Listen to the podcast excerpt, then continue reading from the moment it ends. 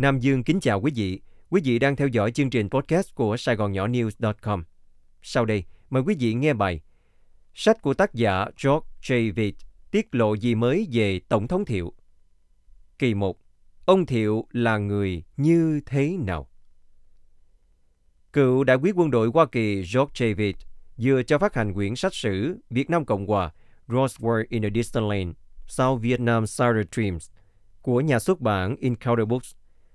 George J. Vitt sống tại Delaware, từng viết khá nhiều về chiến tranh Việt Nam như Black April, The Fall of South Vietnam, 1973-1975, Codename Bright Light, The Untold Story of U.S. POW Rescue Effort During the Vietnam War, và Leaving No Man Behind, Bill Bell and the Search for American POW MIAS from the Vietnam War. Trong *Crossword in a Disneyland Land mới ra mắt ngày 23 tháng 3 2021, tác giả điểm lại những sự kiện chính trị chính tại miền Nam Việt Nam trước 1975 và nhắc nhiều tới giai đoạn nắm quyền của Tổng thống Nguyễn Văn Thiệu. So với những gì chúng ta từng biết về Tổng thống Thiệu qua vô số tư liệu, từ Việt Nam máu lửa quê hương tôi của Đỗ Mậu đến tâm tư Tổng thống Thiệu của Nguyễn Tiến Hưng, chưa kể nhiều quyển sách khác của giới sử học Mỹ, chẳng hạn Việt Nam An Epic Tragedy 1945 to 1975 của Mark Hastings mới tung ra cách đây vài năm, hoặc các bộ phim tài liệu trong đó có The Vietnam War của Ken Burns, dần dần. Rosworth in a Distant Land có mang lại thêm thông tin gì mới không? Chúng tôi xin lược thuật một số tư liệu trong quyển sách này. Kỳ 1. Ông Thiệu là người như thế nào? Về nhân thân Tổng thống Thiệu, tác giả kể, vì ông Thiệu là một trong hai nhân vật có ảnh hưởng nhất lịch sử miền Nam Việt Nam, cùng với ông Ngô Đình Diệm, chúng ta hãy xem lại những năm tháng đầu đời của ông. Do thế giới quan thường là kết hợp của văn hóa, cách dạy dỗ, tính cách và kinh nghiệm, nên cần phải xem xét cách thức nuôi dạy và sự nghiệp quân sự ban đầu của ông Thiệu, để có thể thấy những điều đó ảnh hưởng đến tính cách và các chính sách trong tương lai của ông ra sao. Những gì chúng ta biết về những năm tháng định hình con người ông là rất mỏng.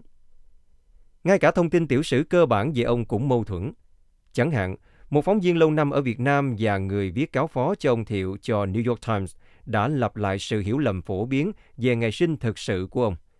Fort Butterfield viết, Thiệu sinh vào tháng 11 1924, nhưng theo phong tục Việt Nam, đã lấy một ngày khác làm ngày sinh, ngày 5 tháng 4 1923, nhằm mang lại may mắn hơn. Ông là người con út trong gia đình có 5 người con, sinh tại một ngôi làng gian biển miền Trung Việt Nam. Một số người khác cũng tin rằng ông Thiệu đã thay đổi ngày sinh theo lời khuyên của một nhà chiêm tinh. Dù đúng là người dân ở các làng quê Việt Nam thỉnh thoảng thay đổi ngày sinh vì lý do chiêm tinh, nhưng vợ của ông Thiệu khẳng định ông không làm như vậy. Mặc dù nhiều người tin rằng sinh nhật thật của ông là ngày 12 tháng 11 1924, nhưng chi tiết này xuất phát từ một sai lầm hồi ông còn nhỏ. Theo lời kể của bà Thiệu, khi còn nhỏ, lúc đi thi, cậu học trò Thiệu được thầy hỏi ngày tháng năm sinh. Do không biết chính xác nên cậu chạy dội về nhà hỏi mẹ. Không gặp bà, cậu quay trở lại trường và khai đại rằng ngày sinh của mình là 12 tháng 11 1924.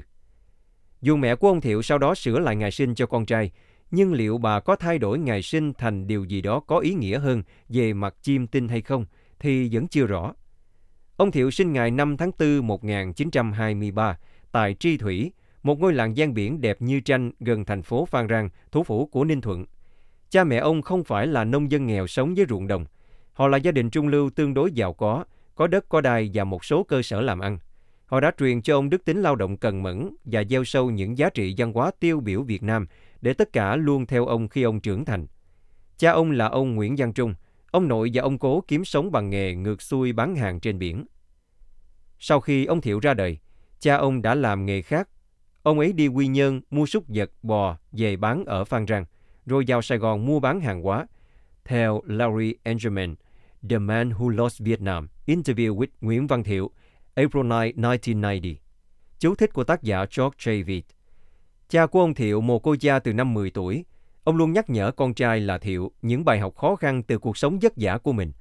Ông Thiệu nói với một người phỏng vấn thời hậu chiến rằng cha ông ấy luôn dạy ông về sự thận trọng và không bao giờ bất cẩn hay liều lĩnh.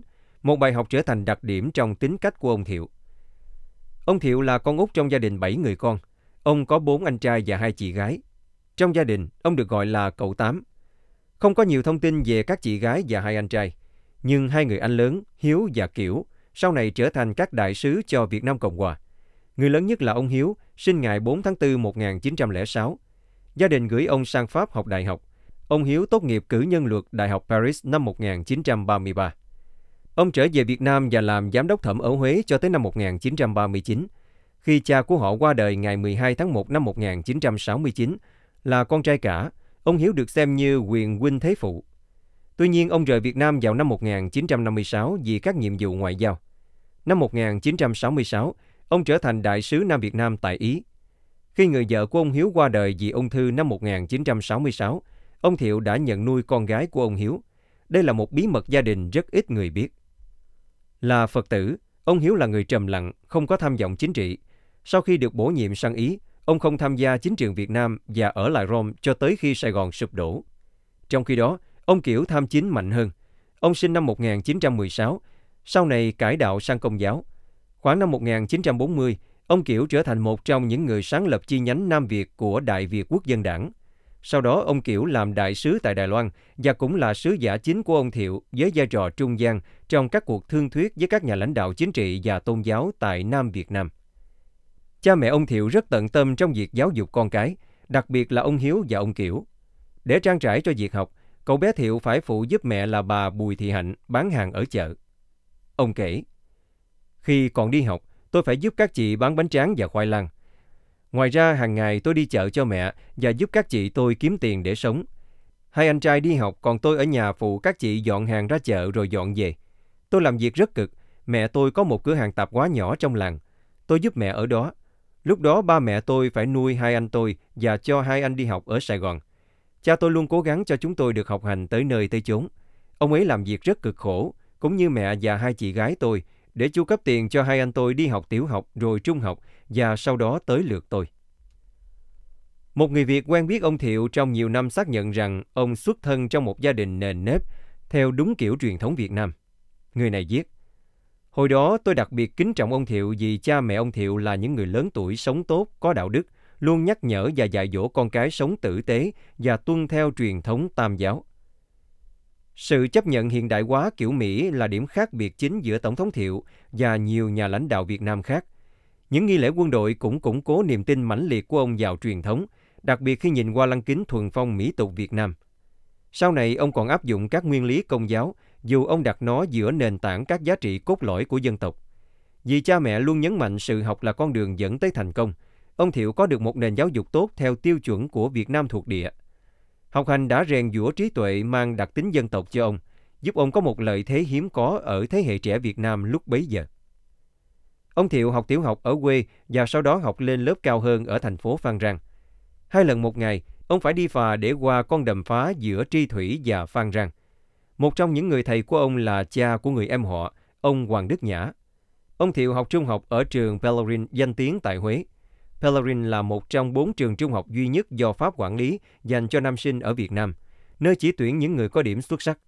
Ông Thiệu vào được trường này một phần nhờ sự động viên của anh trai Hiếu. Khi ông Hiếu rời Huế vào năm 1939, ông Thiệu rời Pellerin và chuyển vào Sài Gòn sống với anh trai Kiểu và học tại trường trung học Lê Bá Căng. Về ngày sinh của Tổng thống Nguyễn Văn Thiệu, trong Tâm tư Tổng thống Thiệu, tác giả Nguyễn Tiến Hưng thuật. Xuất thân từ một gia đình khiêm nhượng, ông kể lại rằng ngày sinh đích thực của ông là ngày 5 tháng 4 1923, nhưng vì khi đến trường ghi danh xin học lần đầu, song thân ông đã vắng mặt không có nhà để cho ông biết ngày sinh đích xác, nên ông đã chọn đại ngày 24 tháng 12 1924. Người ta nói là theo thầy tướng số thì nhằm đúng giờ tí, tháng tí và năm tí, là một tuổi có điềm tốt theo tử vi. Là con út trong một gia đình bảy người con, mọi người đều gọi ông là cậu Tám. Cha ông mồ côi từ năm 11 tuổi, đã sống với một người chú ở vùng quê và phải đi chăn bò để kiếm ăn. Ông cụ đã thành một thứ cao bồi.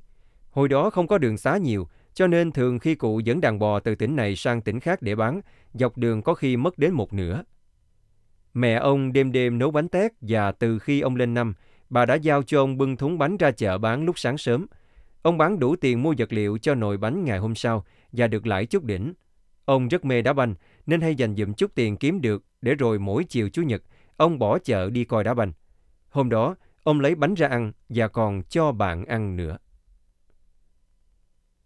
Quý vị vừa theo dõi chương trình podcast của Sài Gòn Nhỏ News.com cùng với Nam Dương. Mời quý vị đón nghe chương trình sau.